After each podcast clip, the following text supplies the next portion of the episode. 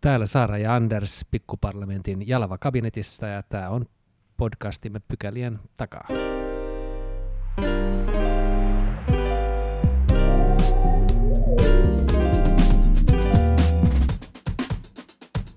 Mennään ensimmäiseen pykälään ja tänään aiheena on valitettavan ajankohtainen edelleen koulukiusaaminen, kouluväkivalta.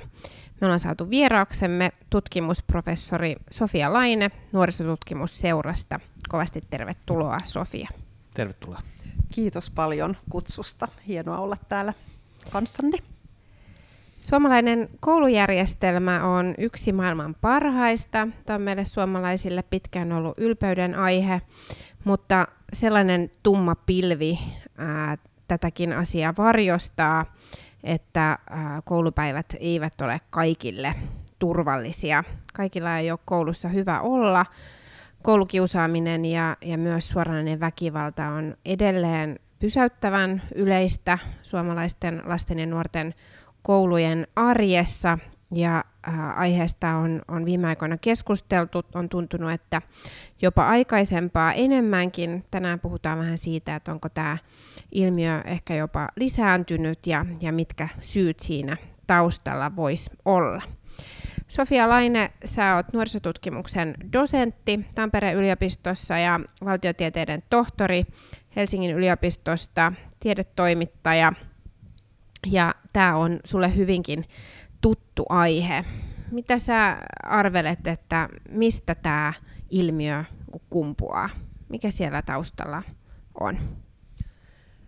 Kiitos. Tota, jo ennen koronapandemiaa oli näkyvillä polarisaatiokehitystä ja sanotaan ja tutkimuksen, tutkimusten mukaan viittaan varsinkin nuorten elinolot vuosikirjaan, jossa tätä pandemian aikaista nuorten hyvinvointia tarkasteltiin, niin tämä polarisaatiokehitys valitettavasti on jatkunut. Eli uusin kouluterveyskysely, joka juuri on uutisoitu tässä viime viikolla, niin onneksi hyvin monilla nuorilla se kouluhyvinvointi on varsin hyvällä mallilla, mutta on joukko nuoria, jotka voivat huonosti. Ja, ja yksi oire on myös väkivalta eri muodoissaan.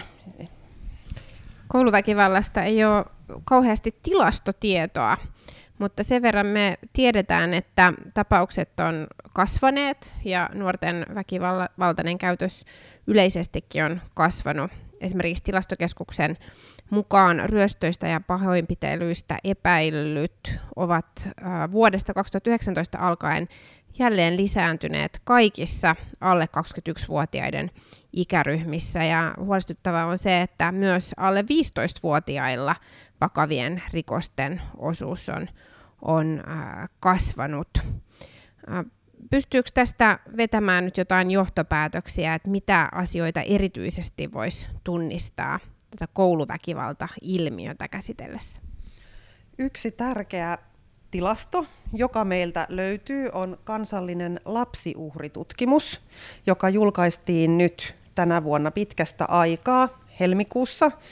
Ja se oli osana kansallisen lapsistrategian toimeenpanoa. Ja edellinen lapsiuhritutkimus tehtiin kymmenen vuotta sitten. Ja ajateltiin, että kun näitä kysymyksiä kysyy kouluterveystutkimuksessa, niin se riittäisi, mutta valitettavasti se ei riitä, koska tämä lapsiuhritutkimus erittäin perusteellisesti kysyy lapsilta ja nuorilta itsestään heidän kokemaansa ja havaitsemaansa erilaista väkivaltaa, väkivaltakokemuksia, ja on olisi erittäin tärkeää jatkaa tätä lapsiuhritutkimustiedon säännöllistä keräämistä, että on valitettava tämä kymmenen vuoden tilastojen puuttuminen juuri nyt, kun me nähdään, että se polarisaatiokehitys on tapahtunut. Ja, ja, ja se ää, aikuisten tietoon ja asiantu, tota, ää, erilaisten kouluhenkilökunnan tietoon tullut väkivalta on kuitenkin vaan jäävuoren huippu tässä lasten ja nuorten kokemassa erilaisessa väkivallassa. Eli me tarvitaan näitä tilastoja, jotta me osataan tutkia ja ymmärtää, että minkälaiset interventiot parhaiten auttaisi tähän väkivaltakysymykseen. Ja lapset ja nuoret ovat parhaita asiantuntijoita omasta kokemuksestaan, eli kysymys, miten lasten ja nuorten kokemaa ja eri muotoista kokemaa väkivaltaa saataisiin mahdollisimman hyvin tilastoitua ja kiinni, niin sitä kautta pystyttäisiin purkaan niitä. Eli väkivaltaa tapahtuu valitettavasti tosi monessa muodossa lasten ja nuorten elämismaailmassa, kotona, koulussa, vapaa-ajalla, omalla vapaa-ajalla, harrastuksissa. Tästä kaikesta meillä on tietoa ja ne myös voi siirtyä paikasta toiseen. Eli kun puhutaan kouluväkivallasta, se, se on tärkeää toki keskittyä sinne kouluun ja mitä siellä voidaan tehdä, koska siellä voidaan tehdä paljon ja siellä tavoitetaan kaikki lapset ja nuoret.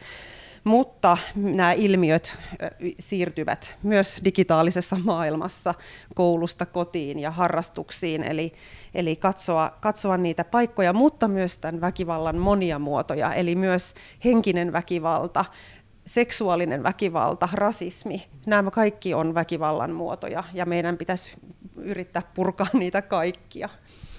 Joo, sä puhuit digitaalisesta väkivallasta ja, ja ja tota, jos, jos perinteisesti ajatellaan, että se, se väkivalta on sitä, että siellä niin kuin pihalla niin kuin potkitaan, niin väkivallan muodothan on, on, on hyvä tunnistaa, tai on hyvä tunnistaa, että ne on, ne on moninaiset ja, ja sanotaan näin, että kiusaajille tai väkivallan tekijöille on valitettavasti tullut uusiakin työkaluja sitten käyttöön.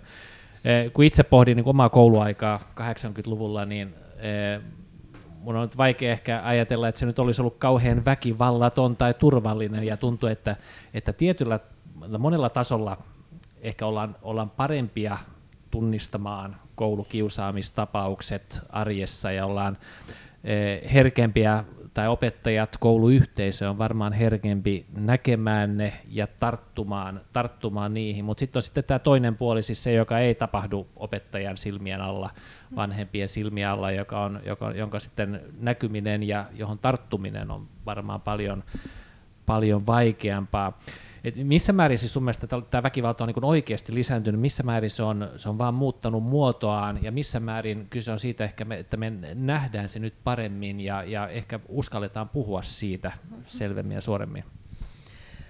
Erittäin hyvä kysymys. Äh, on tilastoja ja, ja tunnistetaan, että jotkin muodot on vähentyneet. Esimerkiksi lasten ja nuorten kokemus kodin ulkopuolisesta turvallisuudesta on pääosin parantunut, eli se äh, väkivallan uhan kokemus on heikentynyt kodin ulkopuolella, mutta sitten samaan aikaan lapsiuhritutkimuksesta selviää, että lasten ja nuorten perheissä kokema väkivalta on yleistynyt ja, ja, ja on monen suuntaista trendiä. Seksuaaliväkivallan kokemukset ovat yleistyneet kuudes- ja yhdeksäsluokkalaisilla tytöillä ja yleisimmin tämä näkyy sitten lievinä tekomuotoina, eli myös se, että kuinka vakavasta kysym- väkivallasta on kysymys, mutta tämä seksuaalisen väkivallan kokemukset, se on yksi, mikä kouluterveyskyselyssä nyt vahvasti näkyy lisääntyvänä muotona, ja samoin, samoin nämä ar- arjen rasismin kokemukset.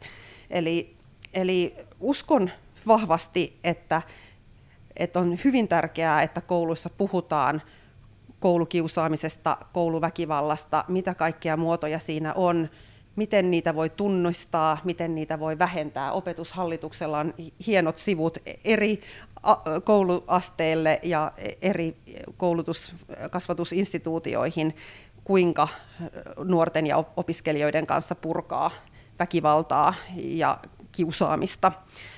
Mutta me tarvitaan myös lisää keinoja näiden tilanteiden ehkäisemiseen sekä sinne arkeen kaikkien aikuisten välille, mutta myös oppilaille itselleen, että kuinka he purkavat keskenään näitä mm. väkivallan hetkiä. No. no mitkä ne keinot sitten voisi olla? Toisaalta sä puhuit tuossa aikaisemmin niin taustatekijöistä, mm. syrjäytymisestä ja eriarvoistumisesta ja on varmaan perustellusti syytä olla huolissaan siitä, miten koulut segregoituu ja, ja, ja, ja tulee ikään kuin hyviä ja huonoja kouluja, jos tällaisia sanoja saa, saa käyttää. Ja sitten toisaalta on se, että miten, miten, miten muuten sitten koulun sisällä pystytään näihin tarttumaan ja, ja, ja niitä estämään.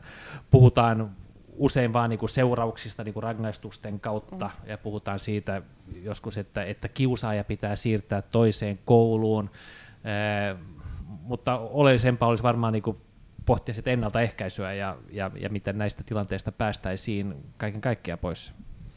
Kyllä, ehdottomasti mä toivoisin, että kouluissa sekä puututaan aktiivisesti jokaiseen kiusaamisen väkivallan tilanteeseen, niihin on olemassa Kiva koulumallia, Suomen sovittelufoorumin vertaissovitteluohjelmaa, jossa nuoret keskenään sovittelee. Sitten on kansalaisjärjestö Aseman lapset tuonut tämmöistä K0 eli konfliktien konflikteja nollamallia, jossa moniammatillisesti pyydetään myös poliisia ja, ja lastenhuoltoa mukaan neuvottelemaan ja selvittämään hyvin vakavia tilanteita. Ja sitten nyt uutena, mikä on teillä hallitusohjelmassakin, tämä Etelä-Karjalan malli, josta on tullut paljon hyviä. Niin, mikä se on oikeastaan se Etelä-Karjalan malli? kun, me, kun se nyt meidän ohjelmassa on. Kyllä, eli äh, se puolestaan toimii niin, että rikosilmoitus tehdään aina, jos alle 15-vuotias lapsi tekee koulussa lainvastaisen teon, eli rikollisen teon. Äh, lisäksi järjestetään keskusteluryhmä, jossa on mukana sekä tekijä ja uhri, että molempien huoltajat, poliisi, koulun ammattilaisia ja oikeusedustaja. Ja tämä on tosiaan saanut paljon, paljon kiitosta ja tässä on hyvin paljon samaa, mitä Aseman lapset on tehnyt tässä konflikteja nolla mallissaan. Ja, ja uskon, että tällaiset moniammatilliset mallit, niitä tarvitaan näissä vakavissa tilanteissa, ja, ja, ja, mutta tärkeää on päästä juurikin niihin juurisyihin tavalla tai toisella ja, ja pyrkiä estämään, ettei vastaavanlaisia juurisyitä ilmentyisi siellä koulun kulttuurissa. Joo, tämä Etelä-Karjalan malli on ollut nyt paljon esillä ja, ja siihen on kohdistunut ja kohdistuu paljon odotuksia. Niin kuin sanoit, se on hallitusohjelmaan kirjattu nimenomaan niin, että, että tällaisia hyväksi koettuja ja hyviä kokemuksia tuoneita toimintatapoja laajennetaan muuallekin ja otetaan, otetaan käyttöön muuallakin Suomessa ja, ja tästä mallista nimenomaisesti on, on hyvät kokemukset, joka, joka tuo toivoa. Tähän on muuten hirveän turhauttava teema, koska tässä ei ole kauheasti mitään poliittista ristiriitaa. Kaikki on sitä mieltä, että meidän pitää saada ratkaistua tätä Joo, ja me halutaan tilannetta. ristiriitaa ja kistoja, väittelyjä. Tarkoitan, Anders, sitä, että vaikka kaikki ovat tästä samaa mieltä, niin osia ei ole onnistuttu ratkomaan. Ja muistan ensimmäisellä kaudella niin sivistysvaliokunnassa niin pureuduttiin aika syvällisestikin tähän koulukiusaamisen ja kouluväkivallan teemaan. Ja, ja siitä on nyt yli kahdeksan vuotta aikaa, ja, ja hirveästi edistystä ei ole kuitenkaan, kuitenkaan tapahtunut, vaikka, vaikka tämä on niin kuin aina koettu aika tärkeäksi, tämä, tämä teema. Ja mä mietin, että voiko se ratkaisun avain olla nyt ja, ja perustuuko tämän Etelä-Karjalan mallin hyvät kokemukset ikään kuin siihen asenteeseen, että puhutaan rikoksista, tehdään rikosilmoitus, äh, lähdetään siitä, että, että niillä äh, teoilla, äh, kun on kysymyksessä pahoinpitely, oli se sitten fyysistä väkivaltaa tai, tai henkistä väkivaltaa, sanallista, ää, tai, tai jotakin muuta siellä digitaalisessa maailmassa, niin niillä teoilla on seurauksensa. Ja nyt tämä linkittyy myös tähän terminologiakeskusteluun, koska koulukiusaamisestahan on puhuttu iät ja ajat, ja kiva koulu oli olemassa jo omanakin kouluaikana, ää, mutta näinhän se on, että usein ei ole niinkään kysymys kiusaamisesta, vaan väkivallasta ja, ja väkivaltaisiin tekoihin. Ää, sillä on ikään kuin tällainen terminä jo, jo vähän niin vakavampi sävy. Vo, voiko tällä olla niin kuin merkitystä siihen, että, että lähtisikö tämä ilmiö nyt oikeasti tästä avautumaan, että otetaan se oikeasti vakavasti ja puhutaan asioista niiden oikeilla nimillä? Kyllä mä tässä komppaan meidän Finlandia-kirjailija Iida Raumaa hyvin paljon kannustan tutustumaan, kuuntelemaan tai lukemaan hävitystapauskertomuksen meidän... On luettu, sijoittuu Turkuun. Totta, sekin vielä. No, en ole lukenut, pitää lukea. Joo, koska hän hyvin ansiokkaasti purkaa tätä kouluväkivalta-tematiikkaa, mutta myös muu, laajemmin, että mitä kaikkea väkivaltaa yhteiskunnassamme on, keskittyen tähän kouluväkivaltaan ja myös tuo esiin sitä, että myös opettajat saattavat harjoittaa tai kannustaa kouluväkivaltaan. Että tämäkin asia pitää niin kuin ilmiön yhteydessä muistaa ja, ja huomioida ja siihenkin puuttua. Mutta Iida Rauma siis sanoo, että, että hänen mielestään tätä kouluväkivaltaa ei riittävästi katsota väkivaltana ja, ja lapsiin kohdistuvaa väkivaltaa instituutiossa, koulutusinstituutiossa, sitä ei välttämättä tunnisteta tarpe- tarpeeksi vakavasti, niin vakavasti kuin siihen kuuluisi. Kuuluisi tunnistaa, kuuluisi puuttua, ja itse olen samaa mieltä. Ja opetushallitus käyttää puolestaan tätä kiusaamiskäsitettä, ja tämä on ehkä yksi, mitä opetushallituksen kanssa voi ja voisi keskustella mielestäni lisää, että, että heiltä löytyy tämä kiusaamisen määrittely ja lainsäädäntö, laajat sivustot, että siellä hyvin vähän puhutaan kouluväkivallasta. Ja itse komppaisin kyllä sitä, että puhuisimme kouluväkivallasta ja, ja osoittaisimme sillä väkivallan käsitteen käyttämisellä myös sen vakavuuden. Ja, ja miten se myös viittaisi vahvemmin niihin rikosnimikkeisiin, että kuinka esimerkiksi uhkaaminen, vakava uhkaaminen on laiton uhkaus tai kunnianloukkaus tai pahoinpitely on rikosnimike ja, ja sitä valitettavasti lasten arjessa tapahtuu ja, ja että käyttäisimme näitä käsitteitä. Hmm. Joo, siihen ymmärtääkseni myös tämä Etelä-Karjalan malli vähän niin kuin pohjaa, että että tehdään aina se rikosilmoitus silloinkin, kun on alle 15-vuotiaista kysymys, niin, niin silloin kun ää, on, on esimerkiksi väkivalta just kysymyksessä ja, ja vä- pahoinpitely, niin, niin se on rikosilmoituksen paikka ja, ja sillä on seurauksensa. Tässä näin mietin sitä, että kyllä näillä termeilläkin on väliä, vaikkei se nyt rat- ratkaisekaan yksin asiaa tietenkään, mutta mut ehkä voi viedä sitä keskustelua oikeaan suuntaan. Et jos me ajatellaan aikuisten maailmaa, niin ne kiusaamisen ää, ja kouluväkivallan muodot on, on tosi rajujakin. Ja jos aikuiset joutuisi työpaikallaan kohtaamaan sellaista tai pelkäämään sellaista tai todistamaan sellaista, niin ei silloin puhuttaisi työpaikkakiusaamisesta tai kiusaamisesta, vaan, vaan se olisi, olisi ikään kuin automaattisesti jo, jo vakavampi ää, ilmiö, johon ehkä tartuttaisiin vähän toisella, toisella tavalla.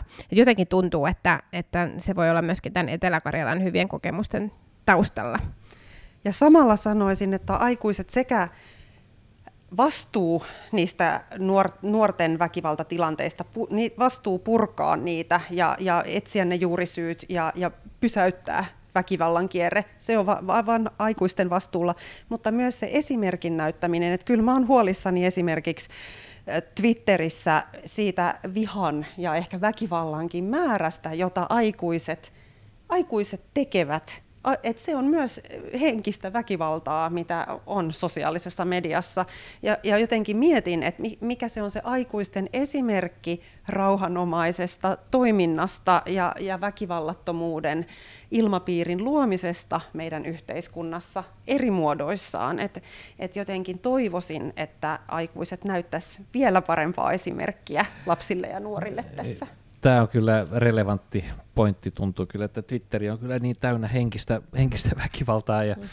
Eli joten, X. Eli, eli X, joo, joo. Siis muista se on jotenkin, mä mielsin sen ainakin ystävällisempänä silloin, kun se oli vielä valkoinen lintu sinisellä pohjalla ja nyt on sellainen niin kuin palava, palava X mustalla po, synkällä pohjalla, niin jotenkin ehkä se jo sitten tuo mieleyhtymiä, jotka, jotka lisää sitä negatiivista fiilistä. Mutta joo, vanhempien esimerkki on varmaan niin oleellista ja jotenkin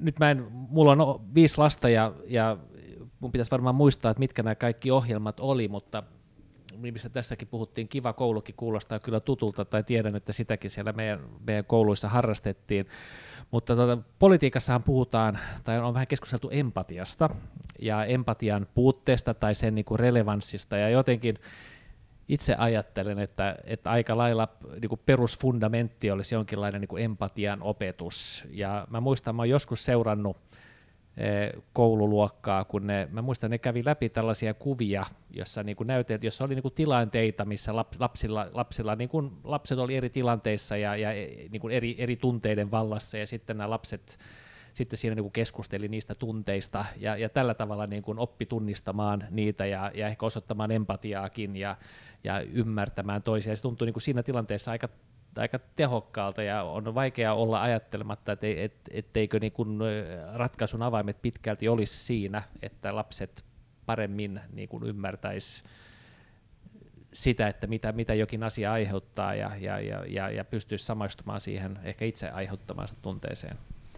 Aivan mahtava. Kiitos todella paljon, että nostit tämän empatian, koska mulla on ollut ilo kiertää äh, tekemässä tutkimusta peruskouluissa ja, ja myös osa niistä on keskittynyt tähän kouluväkivaltatematiikkaan ja miten sitä voisi taide, taidetyöskentelyllä purkaa, koska taide, taidetyöskentely hyvin kietoutuu viestintä- ja vuorovaikutustaitojen vahvistamiseen peruskoulussa ja mä näen siinä valtavasti potentiaalia, että miten, miten voidaan taiteessa myös niitä erilaisia tunteita käsitellä ja myös, myös sanottaa monikulttuurisemmin ää, erilaisia ti- tilanteita, mutta myös katsoa tulevaisuuteen, että näkisin nuorten sosiaalisen osallisuuden koulukulttuurin kehittämisessä ja koulukulttuurin monikulttuuristamisessa erittäin tärkeäksi, että sinne mahtuisi monennäköistä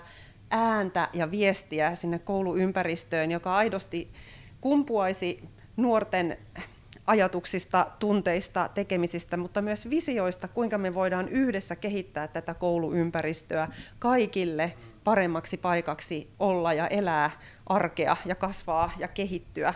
Että tällaista kestävän hyvinvoinnin näkökulmaa ja jossa myös se taide, taiteen kautta se empatia voisi olla ihan toisella tavalla läsnä, niin todella todella näkisin tämän tärkeäksi. Tämä kouluväkivaltakeskustelu ryöpsähti tai nousi taas uudelleen esille tässä viime viikkoina, kun tuli esille näitä aika julmia yksittäisiä tapauksia, jotka kuvastaa varmasti laajempaa ilmiötä tämän päivän lasten ja nuorten arjessa. Silmiinpistävää oli näissä julkisuudessa olleissa tarinoissa se, että ää, kerrottiin, että ää, nämä nuoret, jotka oli tehneet väkivaltaisia tekoja, niin ei, eivät osoittaneet katumusta. Ja just tämä empatian puute. Pystyykö tutkimusten valossa tai muuten yhdistämään tätä johonkin taustatekijöihin? Mistä voi johtua, että tämän päivän nuorilla ei ehkä ole samalla tavalla tai riittävän hyviä keinoja niin kuin asettua toisten asemaan tai, tai niin kuin tuntea empatiaa, vaan pystytään tekemään tosikin julmia tekoja toiselle. Kyllä mä ajattelen, että tällaiset nuoret on valitettavasti pudonnut tosi monista turvaverkoista läpi, eli he eivät ole kohdanneet itse empatiaa, heitä ei ole rakastettu riittävästi, huolehdittu riittävästi, Äh, jolloin he on niin kiinnittyneet johonkin kielteisiin ilmiöihin, kielteisiin äh, toiminnan mekanismeihin äh, aktiivisesti. Siis on olemassa ja tunnistetaan valitettavasti tämmöinen numerisesti hyvin pieni joukko oppilaista, jotka aiheuttaa näitä erilaisia väkivaltatilanteita, kouluissa ja, ja oireilee rikollisesti, väkivaltaisesti koulussa ja, vä- ja usein sitten myös koulupäivän ulkopuolella. Ja, ja siis valitettavasti on, on nähty kouluissa myös tällaisia nöyryytysleikkejä, rangaistusleikkejä, jotka kertoo siis tällaisesta empatian puutteesta ja myös ehkä siinä on jo tämmöisestä kielteisestä sosiaalisesta dynamiikasta silloin kyse myös, että siinä on niin kuin ryhmä, joka tavallaan kannustaa toisiaan tällaiseen kielteisen toiminnan kehään, jolloin näkisin, että esimerkiksi koulunuorisotyö, joka tulee kouluun toisen, toisenlaisena aikuisena ja, ja puuttuu juurikin myös oppituntien ulkopuolisen ajalla tapahtuvaan sosiaaliseen dynamiikkaan, on olemassa siellä juurikin lisätukena, resurssina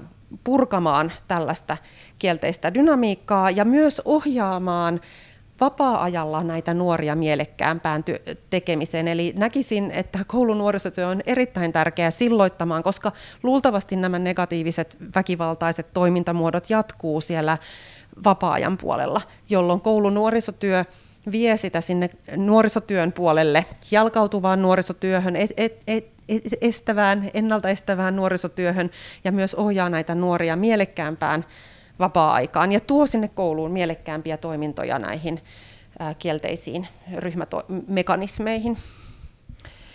Kyseessä on valitettavan yleinen ilmiö, vahvistuva ilmiö, joka huolettaa ja, ja nyt onneksi hallitusohjelmassa on kirjaukset siihen, että, että valtioneuvostokin pyrkii ja, ja hallitus tällä kaudella asiaa edistämään. Sanois Sofia tähän loppuun vielä, että jos kuulijoissa on äh, ihmisiä, joille tämä on nyt hyvinkin ajankohtainen aihe omassa elämässä, niin mitä voisi tehdä, mi- mistä voisi saada tai, tai hakea apua, minkälaisia askeleita äh, voisi ottaa, jos, jos on nyt itse kohdannut tai omassa lähipiirissä on, on kouluväkivalta. Tässä tuoreessa lapsijuuritutkimuksessa selviää, että kaverit ja vanhemmat on ne, joille nuoret ensimmäisenä kertoo väkivallasta. Eli miten ka- hyvä kaveri, hyvä vanhempi, miten toimit, kun ystäväsi tai lapsesi tulee kertomaan väkivallasta, joko havainnoidusta väkivallasta tai itse kokemastaan eritasoisesta väkivallasta. Eli Eli viekää tätä asiaa ja tukekaa tätä kyseistä nuorta avun piiriin. Erittäin hyviä kokemuksia on näistä erilaisista chat-palveluista, eli miten me tuodaan nuorille erilaisia matalan kynnyksen, ehkä myös anonyymejä palveluita. Eli, eli se, että nuori voi ensimmäisenä kertoa nöyr, nöyryytyksestä, jostain henkisestä väkivallasta, mistä tahansa chat-palvelussa, eli sekaisin chat ja muut, jotka on auki nuorille ja olemassa, niin erittäin tärkeitä ensimmäisiä paikkoja, joista sitten voi etsiä ja jatko etsiä muita palveluita. Et valitettavasti monissa mielenterveyspalveluissahan on on pulaa ja, ja erityiskouluavustajista on, on pulaa, eli myös sinne kouluihin tarvittaisiin lisää ammattilaisia auttamaan nuoria, monia ammattilaisia auttamaan nuoria. Nämä nyt ehkä, ja sen minkä löysin tota, mielestäni se oli, jos ei hallitus hallitusohjelmasta mielestäni luin myös tästä digiturvataitokasvatuksen tärkeydestä, eli jotenkin, että mikä, miten voidaan tuoda myös sitä digiturvallisuutta ja ymmärrystä siitä turvallisesta digiympäristöstä lapsille aktiivisesti, eli sen, sen lisäämistä peruskouluissa ja muilla asteilla, niin erittäin tärkeää myös.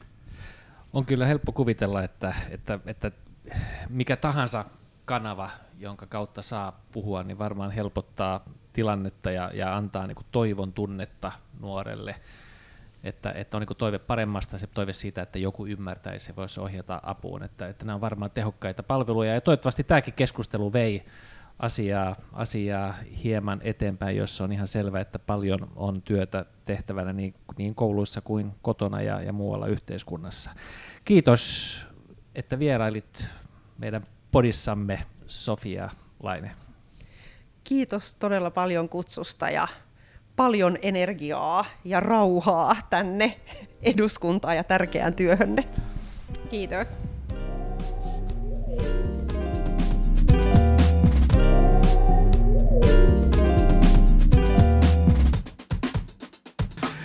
No niin, mennään toiseen, toiseen, tota, toiseen pykälään ja, ja tota, meillähän on Saara kanssa haaste nyt, että, että kun me ollaan nyt molemmat hyvän hallituksen edustajia ja kun on niin saakelin hyvä hallitusohjelma, niin miten saataisiin vähän kriittistä sävyä tähän keskusteluun. Mutta tota, onneksi löydettiin käytävältä Atte Harjanne, joka lupasi tulemaan tulemaan nyt vähän sparraamaan hallitusta ja ajateltiin, että nostetaan esille viime kyselytunnillakin pohdittu aihe, eli, eli budjetti Joo, kiitos, kiitos kutsusta. Hyvä, että otitte tämän niin kuin kriittisimmän, kiukkusimman, riidahalusimman opposition edustajan tänne, niin nyt, nyt sitten tulee.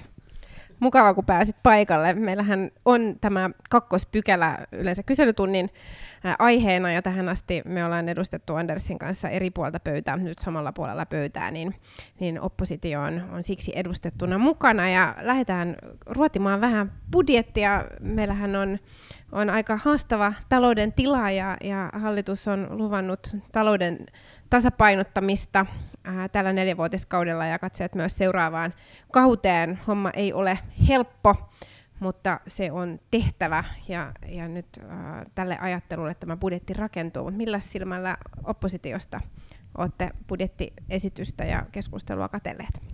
No tilannekuva on sinänsä, sinänsä ihan, ihan sama siltä osin, että taloutta pitää, julkista taloutta tasapainottaa. Ja tota, siitä en tiedä, onko siitä ihan hirveätä erimielisyyttä ehkä kenenkään toimesta. Se, mistä me ollaan sitten kritisoitu, niin ennen kaikkea siitä, siitä tavasta ja siitä, että jakaantuuko se taakka oikeudenmukaisesti, ja, ja sitten myös, että onko se niin kuin taloustieteellisesti tehokkaita, tehokkaita toimia. Tämmöisiä ollaan sitten me, me tuotu, tuotu esiin. Ähm, ehkä olennaisempana, kyllä sitten tietysti pitänyt pikkusen tota, suolata siitä, että kun tuossa totesitte, että ei ole helppoa, niin vaalien alla usein annetaan ymmärtää, että asiat olisivat Joo, älä, älä, älä katso tähän suuntaan. no joo, mä en tiedä kuinka hedelmällistä on mennä siihen viime kauden keskusteluun, mutta tottahan on, että viime kauden pohjalta meillä on nyt perintönä tälle, tälle hallitukselle tämä talouden tilanne, kun tämä hallitus on vasta alkuun päässyt ja nythän kävi niin, että ennakoidustakin vielä vaikeampi on tämä talouden tilanne ja näkymä. Ja yksi konkreettinen esimerkki on valtion velkojen korkomenot, jotka on, kasvanut niin, että ne on itse asiassa jo varsin merkittävä osuus tästä reilu 11 miljardin alijäämästä, joka meillä on. Ja nämä korkomenot on kasvanut viime vuosina todella kovasti, ja nyt vielä ää, kasvoivat siitä, mitä, mitä ennakoitiin. Ja tämä selittää osaltaan ää, sitä, että, että minkä takia tämä on niin synkkännyt tämä miinusmerkki siellä viivan alla, vaikka hallitus tekee jo aika ikäviä sopeutustoimiakin. Joo, näin se on, ja se on ihan hyvä. To, to, toki täytyy tähän ehkä todeta se, että on sitä velkaa kertynyt myös viime kautta aiemmin. Saarikon Annika aika hyvin siellä salissa muistutti taas siitä, että, että vähän jokais, jokaisesta peilistä löytyy syyllistä, mutta se on ihan totta, tuo korko, korkomenojen osuus on, on iso ja musta siinä on niin kuin hyvä ehkä oppositiossakin tiedostaa, että tämä urakka, ää, niin kuin vaikka te onnistuisitte siinä hyvin, niin se on silti jatkuu vielä sitten, kuka ikinä seuraavassa hallituksessa onkin, tai sitten tapahtuu jotain todella yllättävää ihanaa, joka korjaa tätä. Että et tavallaan siellä, kyllä meillä on kova, kova duuni, duuni valtiontaloutta tasapainottaa ja onneksi toisaalta on myös äh, mahdollisuus käyttää se keino, jotka uudistaa taloutta rakenteellisesti, jotka ei, ei heti, heti maksa takaisin, että se vähän helppoa, helppoa sitten, kun katsotaan vähän pidempää aikaväliä, mutta on ihan selvää, että pelkästään niillä ei pärjätä.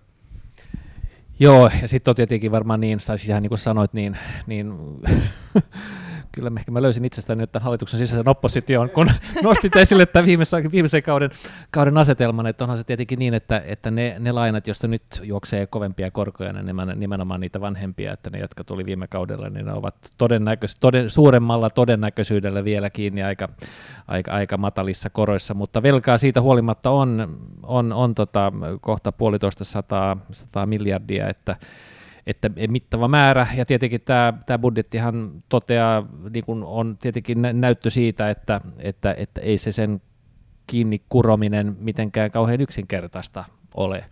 Ja pitkälti, pitkälti ollaan vielä kiinni niin kuin siinä, niissä tekemättömissä rakennemuutoksissa, jotka ovat vaivanneet Suomen taloutta tässä jo toista vuosikymmentä, ja niihin sitten niin kuin osittain yritetään sitten tällä budjetilla ryhtyä tarttumaan, joskaan se ei ihan, ihan helppoa ole. Ja varmaan, varmaan sinänsä löytyy nyanssieroja, mutta tehän, tehän varmaan tässä valmistelette omaa vaihtoehtobudjettianne tässä kohta puolin, ja, ja, ja siinä on sitten varmaan niin kuin syytä odottaa eh, vastuullista ja, ja tota, kestävää rakennemuutosta.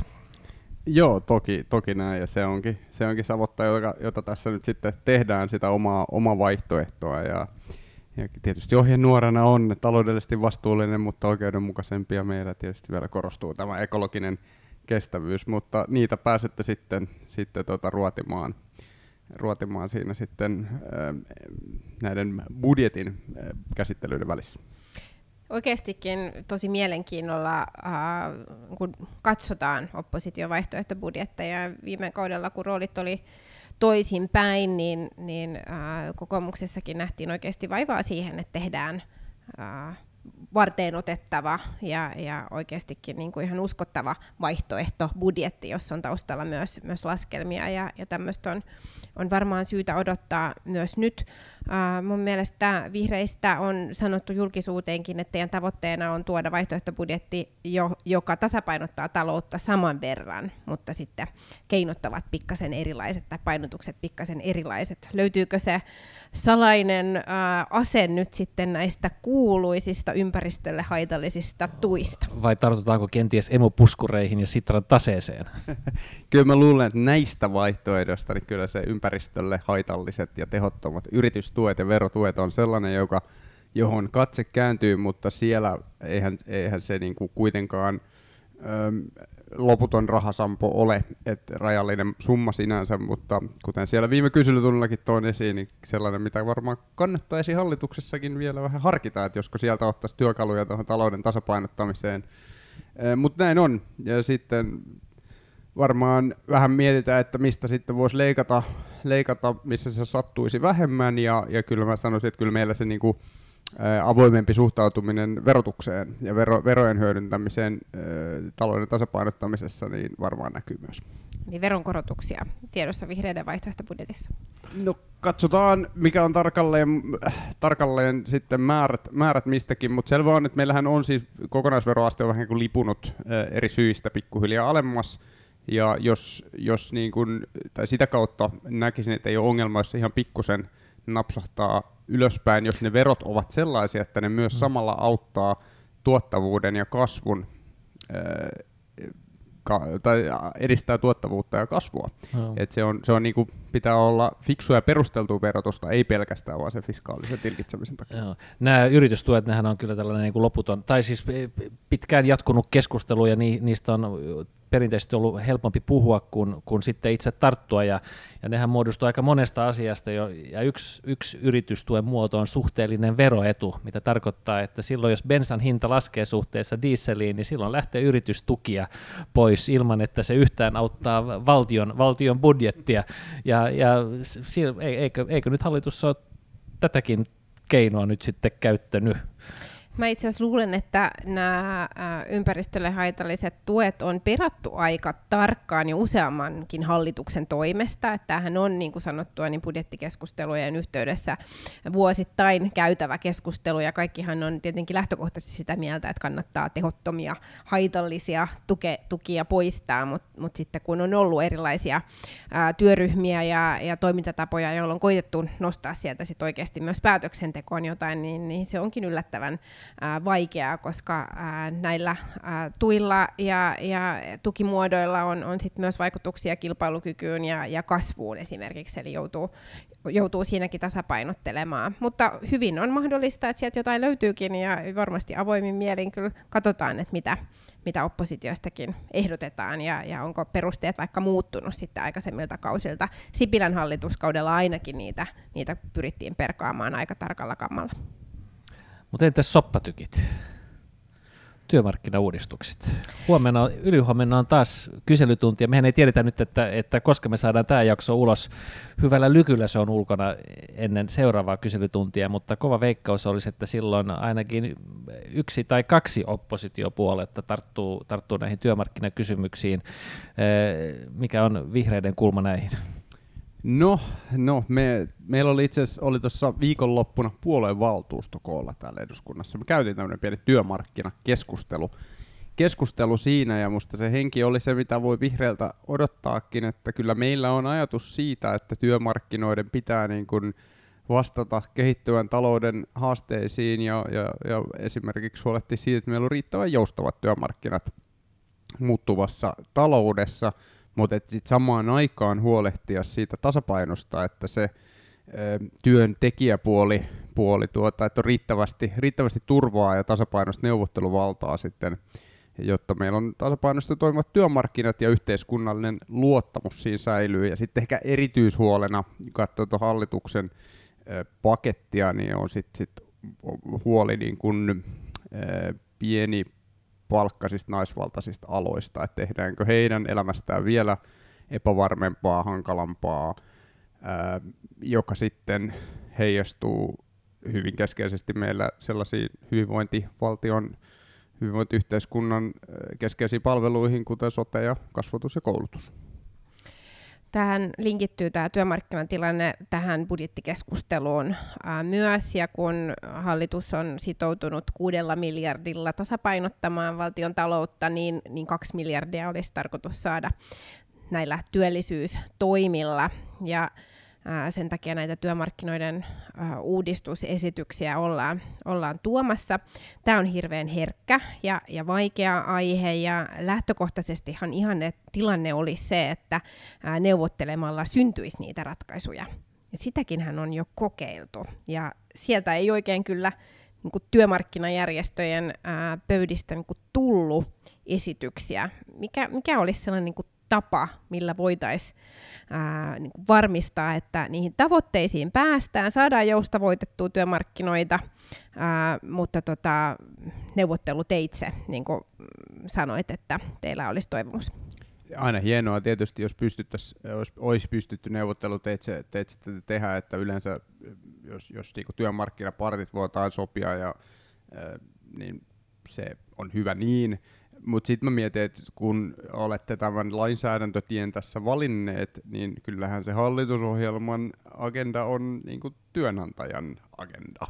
Että tavallaan, että olisi se varmaan voinut poimia niitä... Suomen kaikkien, kaikkien agenda. rusinoita vähän niin kuin molemmilta puolilta pullasta, ja ehkä joku toinen hallituspohja olisi tehnyt sen niin, mutta on ihan selvää, että että tavallaan kyllä mä näen, niin kuin Sixten Korkman tänään Hesarissa hyvin kirjoittu, että tällaista muutospainetta on sinänsä kasautunut, että pitää huolehtia siitä, että meidän työmarkkinat aidosti on joustavat ja vastaa, vastaa tänään haasteisiin. No. Mehän tiedetään, tai hallitusohjelmastahan käy ilmi eh, ne peruslinjaukset, jotka tietenkin osittain eh, voivat muuttua sen pohjalta, että miten, miten neuvotteluissa todetaan siellä, missä nyt nämä työmarkkinaosapuolet ovat, ovat paikalla – mutta jos lähdetään siitä, että se toteutuu sellaisena, niin siellähän on, on nyt rajoituksia tukilakkoihin, poliittisiin lakkoihin, siis ei niiden poistoja, vaan, vaan pieniä Laittomia rajoituksia.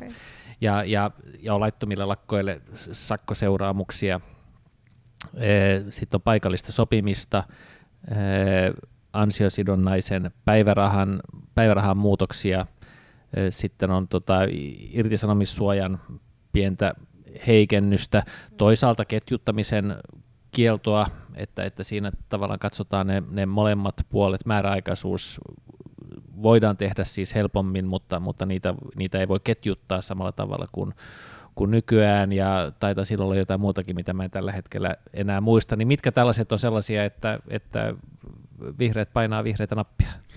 Tämä on nyt suosikin kysymys, joka tulee aina tuota, kokoomuksen ja RKP-läisten suusta ja mä koettanut sitten sanoa, että tässä on kyse kokonaisuudesta. Et siinä määrin, missä no, me niin, päästään no, esittämään budjetista kokonainen vaihtoehto, niin tässä tulee yksittäisiä lakeja saliin ja käsittelyyn, jotka on osa kokonaisuutta, jolla jo, joka on tietyn henkinen, niin kuin sanoin, ja jonka rakenne on vieläpä se, että ensin, ensin ää, näin rumasti sanottuna, niin tavallaan riisutaan työn tekijäpuolta jonkun verran aseista ja sen jälkeen tulee näitä sopimuksellisesti, niin kuin tavallaan työsopimuksiin liittyvää lainsäädäntöä, niin tässä niin kuin, katsotaan sitten, että mitä nappia milloinkin painetaan, mutta tiedän, että, että tota, riippumatta siitä, niin joku, joku meitä sitten niin kuin rupeaa freimaamaan joko oikealle tai vasemmalle.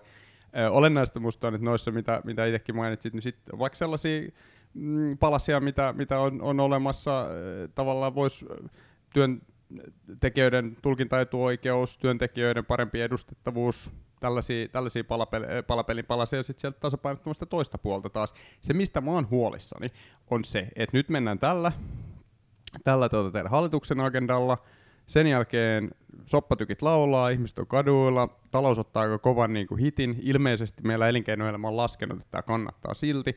Neljän vuoden päästä on vaalit, siellä on sitten taas salin vasenlaita mahdollisesti juhli ja sitten vedetään kaikki takaisinpäin.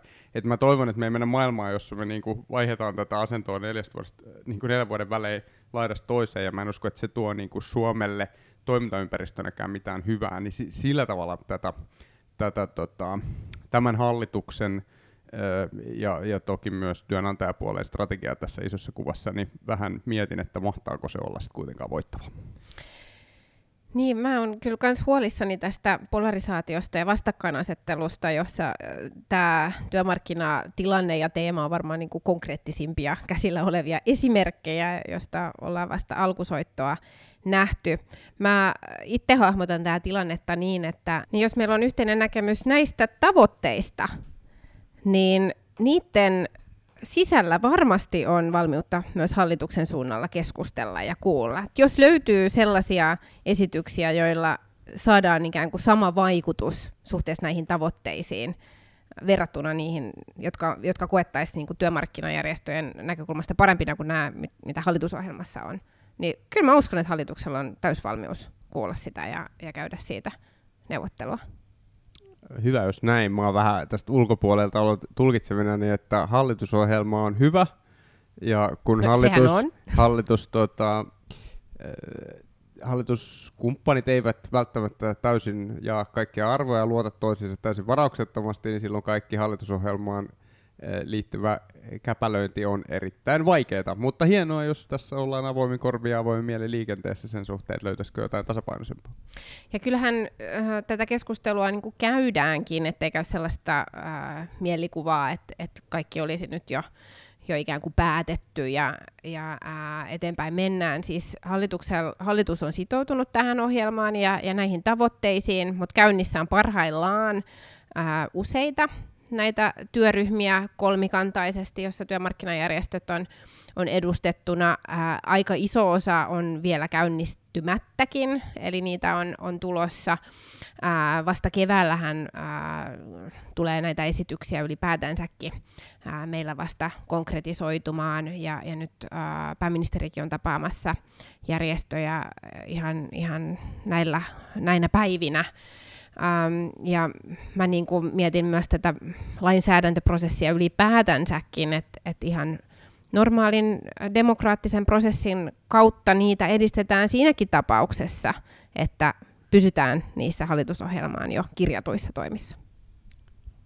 Riittävät lausuntoajat mukaan lukien oletaan niin nyt viittaat näihin budjettilakeihin, ja sehän ei ole valtioneuvoston käsissä, vaan eduskunnan käsissä, että et budjetit äh, käsitellään nyt, nyt eduskunnan aikataulun mukaisesti, ja mä oon ymmärtänyt, että tämä kirja lausuntoaikataulu johtuu ennen kaikkea siitä, että vaalit on myöhempään kuin männä vuosina. Kyllä, teillä aika kauan kesti säätötalolla myös, että sillä, sillä on tässä myös, myös osatekijä, että siitä se kai tulee. Siellä oli niin mukavaa.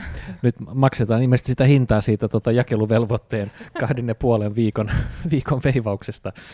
No niin, mutta tota, tässä oli ehkä eh, parha, parhaassa tapauksessa vähän eh, torstain kyselytunnin ennakko ja samalla kun käytiin läpi viime torstain keskusteluja, eh, jäädään odottamaan vihreiden konkreettisia ehdotuksia, jotta saataan yhdessä, saada sitten yhdessä Suomi kuntoon, vai mitä se nyt meni? Kuulostaa hyvältä. Kiitos, kiitos kutsusta, kutsusta kaksi suuresti arvostamaani hallituspuolueiden puolueiden soturia ja seurataan minkälaisen asentoon tässä Suomi jää.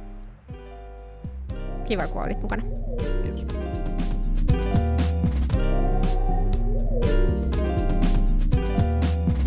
Vi går till paragraf 3. Min perfekta höstkväll innehåller en eldstad och böcker. Just nu har jag och också Anders eh, en så kallad litteraturfadder via riksdagen och via Sanasto. Mm.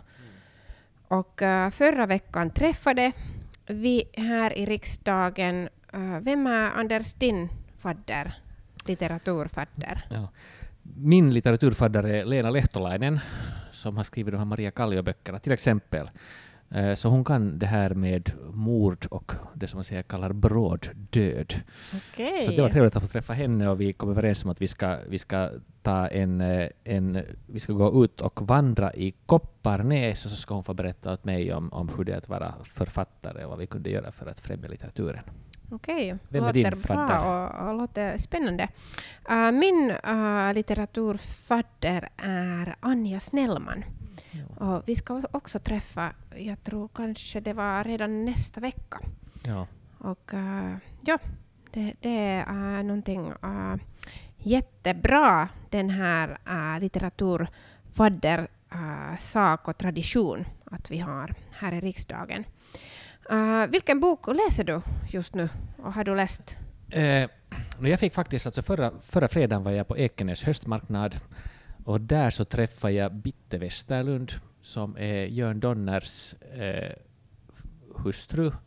Och, det där, och jag vet inte om ni har följt med i tidningarna, men hon kom ut med en bok, eller Philip Teir har skrivit en bok som heter, om jag minns rätt, J och B.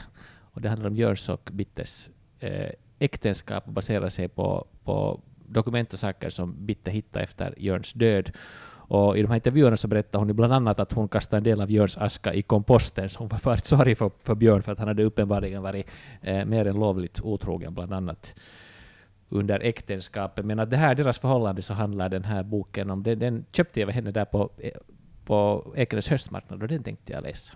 Okej, så uh, du läser böcker, inte lyssnar på. Eh, no, jag gör lite både och, men den här har jag nu faktiskt liksom i gammal hederlig bok och pappersform. Hur är det med dig? Jag har, jag har lyssnat ganska mycket böcker. Just nu lyssnar jag en uh, ny boken uh, som berättar om Ike, Ilkka Kanerva. Ah, okej. Unohtumaton Ilkka Kanerva och äh, Markku Heikkilä äh, äh, ha- har skrivit det. Och på sommaren äh, läste jag och, och lyssnade jag, jag ganska många böcker, till exempel äh, den här böckerna äh, från äh, Satu Rämö äh, som berättar om Island. Okej. Äh, Rosa och Björk var den andra och den första var kallad någonting annat. Jag kommer in, inte ihåg. Ja. Och jag har os- också um, l- lyssnat uh, den här böcker Ida Raumas Hävitys. Just Som- den som man tipsade om i vår första paragraf. Ja, Okej. ja Mm. det, det måste du lyssna eller läsa. Ja, bra. Det var ett bra tips. Tack för det. Tack.